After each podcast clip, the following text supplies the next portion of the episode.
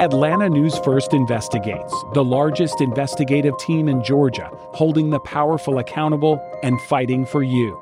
Now, in this series of podcasts, we take you behind the scenes of our most recent investigations.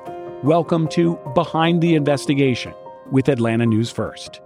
Welcome to Behind the Investigation. I'm Chief Investigator Brendan Keefe with Atlanta News First Investigates, and I'm joined today by Andy Pierrotti, investigator with Atlanta News First Investigates. And we're looking at a story today that's really tough because we're talking about the death of a child, but we're also talking about justice. We're talking about the kind of evidence that's used and how that's changing. And one man's fate hangs in the balance.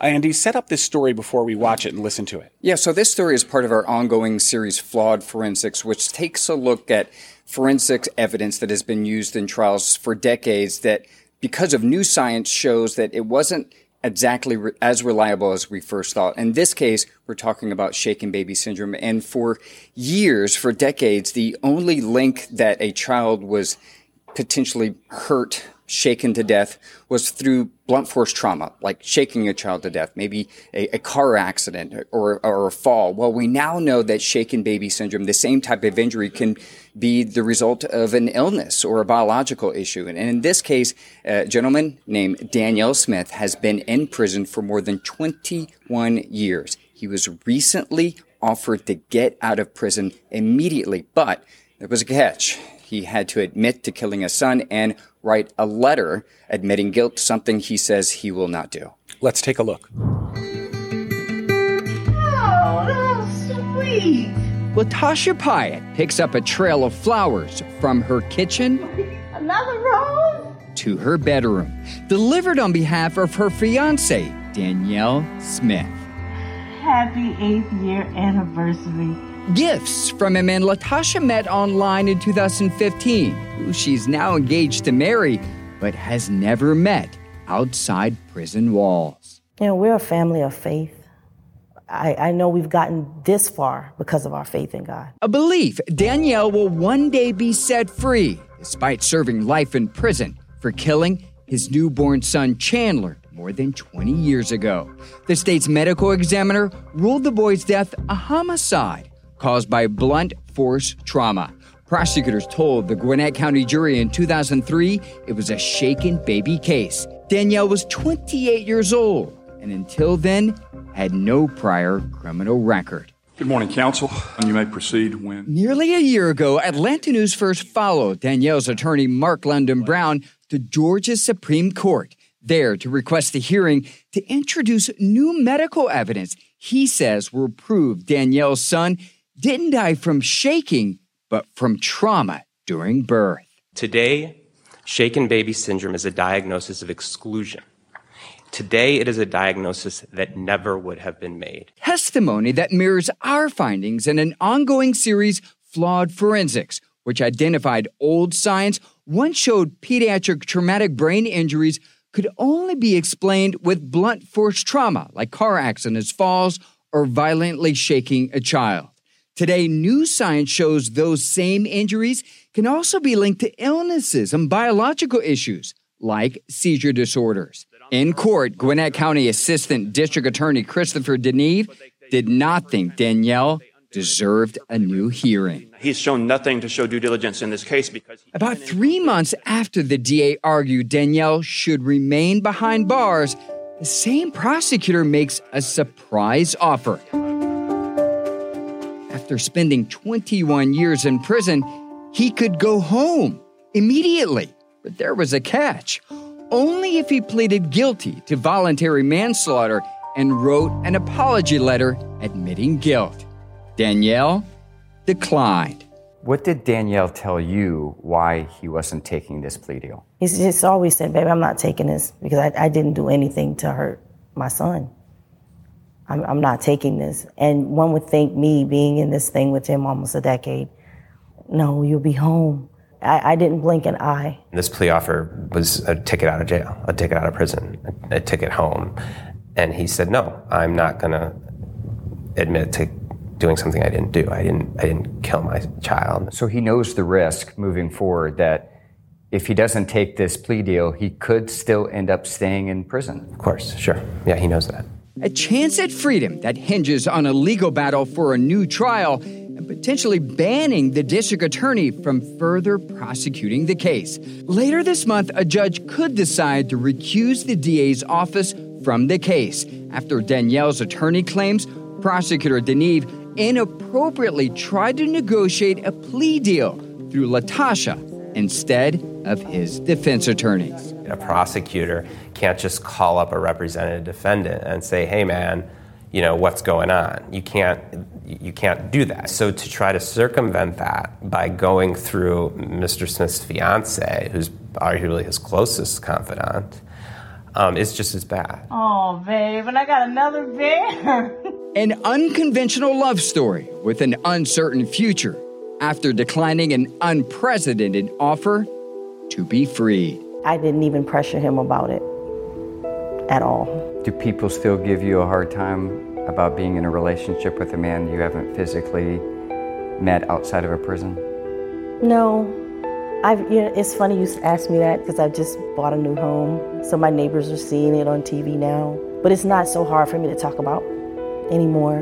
This is our life, you know, and it's our fight. And we will prevail. Andy, it's amazing to me that essentially he has a get out of jail free card. He can admit guilt, get out of jail, get out of prison, not have to face these charges. Um, and he's refusing to do so because doing so, even to a reduced charge, would be admitting guilt in the death of his own son. It's extraordinarily challenging.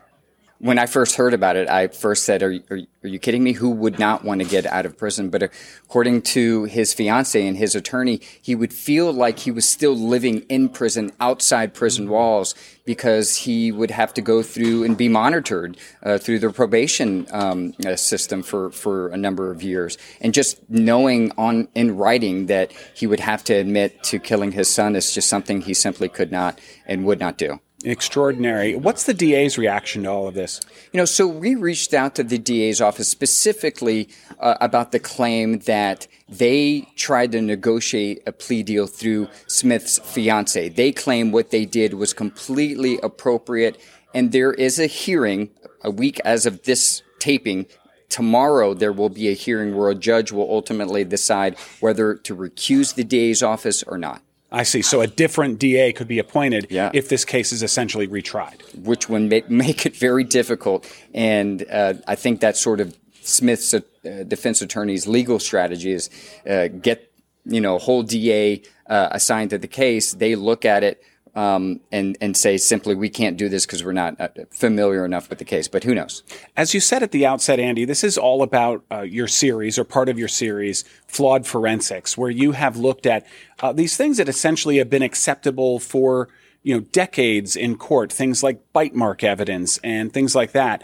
Uh, what? Why did you pick this particular topic, and why were you drawn to it as an investigator? You know, I read a book re- uh, written by a gentleman named Chris Fabricant. He works for the Innocence Project, and his book was called Junk Science. And he uh, really dove into the history of using uh, science, or at least what we thought was science, in uh, in the criminal court court system. Uh, and so he takes a look at shaken baby syndrome. He takes a look at um, bite mark evidence. And it's just really fascinating how some of this stuff was fast tracked through uh, the system to for these individuals to be seen, these experts in, in either shaken baby syndrome or, or bite mark evidence. They were seen as, uh, you know, witnesses that could be reliable. And once you put them in front of a jury and the jury hears it, there's no crawling back from that. You can't not hear that. You can't unring the bell. You can't, put unring the, bell. toothpaste back in the tube. Yeah. Right. And so the, the book really just made me um, think I, I want to get into this. And, and it turns out there are a lot of people in prison um, specifically because of this junk science. Doesn't mean they're necessarily innocent or, or guilty. It just means that some of the main pieces of evidence that put them in prison we now know is inherently unreliable. And once you know this kind of evidence is accepted in a court, it becomes first impression, which is the legal term for precedent. It, Yeah. it can be used again and again to say, well, this kind of evidence is entered, and for that matter, someone who testifies as an expert on that evidence is certified as an expert by every court thereafter, in, at least in that circuit, right? Yeah, it's it's it has uh, devastating consequences for individuals, a domino effect, just like you mentioned. And one of the things that this book um, that Chris Fabricant wrote was he pointed out is a lot of the science uh, that we thought was science used in forensics um, forensics evidence is cannot be tested. Um, and when you can't test something, you can't test the hypothesis of how accurate something is, how accurate a, an expert is in determining whether something was a bite mark or, or not, um, is, is not science. And, so um, the federal government took a look at this um, just earlier this year. They released the statement saying um, bite mark evidence and, and other pieces of uh, forensic science is just not um, reliable. They call that pattern um, mm-hmm. forensic evidence, where you can't uh, test um, so it yes, it's it's a really fascinating. It's been impacting the criminal justice system for a very long time. And you know, one thing that strikes me uh, as of next year, you and I will have been working together, I believe, for ten years, a decade. And one thing I've noticed in your reporting, a consistent theme, is sort of a fight for justice. A lot of times, you focus on people really without adjudicating their guilt or innocence. But what you're looking for is a level playing field. The idea that if any of us was accused of a crime, uh, that we would have access to an attorney, that we would, you know, uh, we would have a fair hearing, that we would have due process, uh, that we wouldn't have experts testifying against us with evidence that is questionable.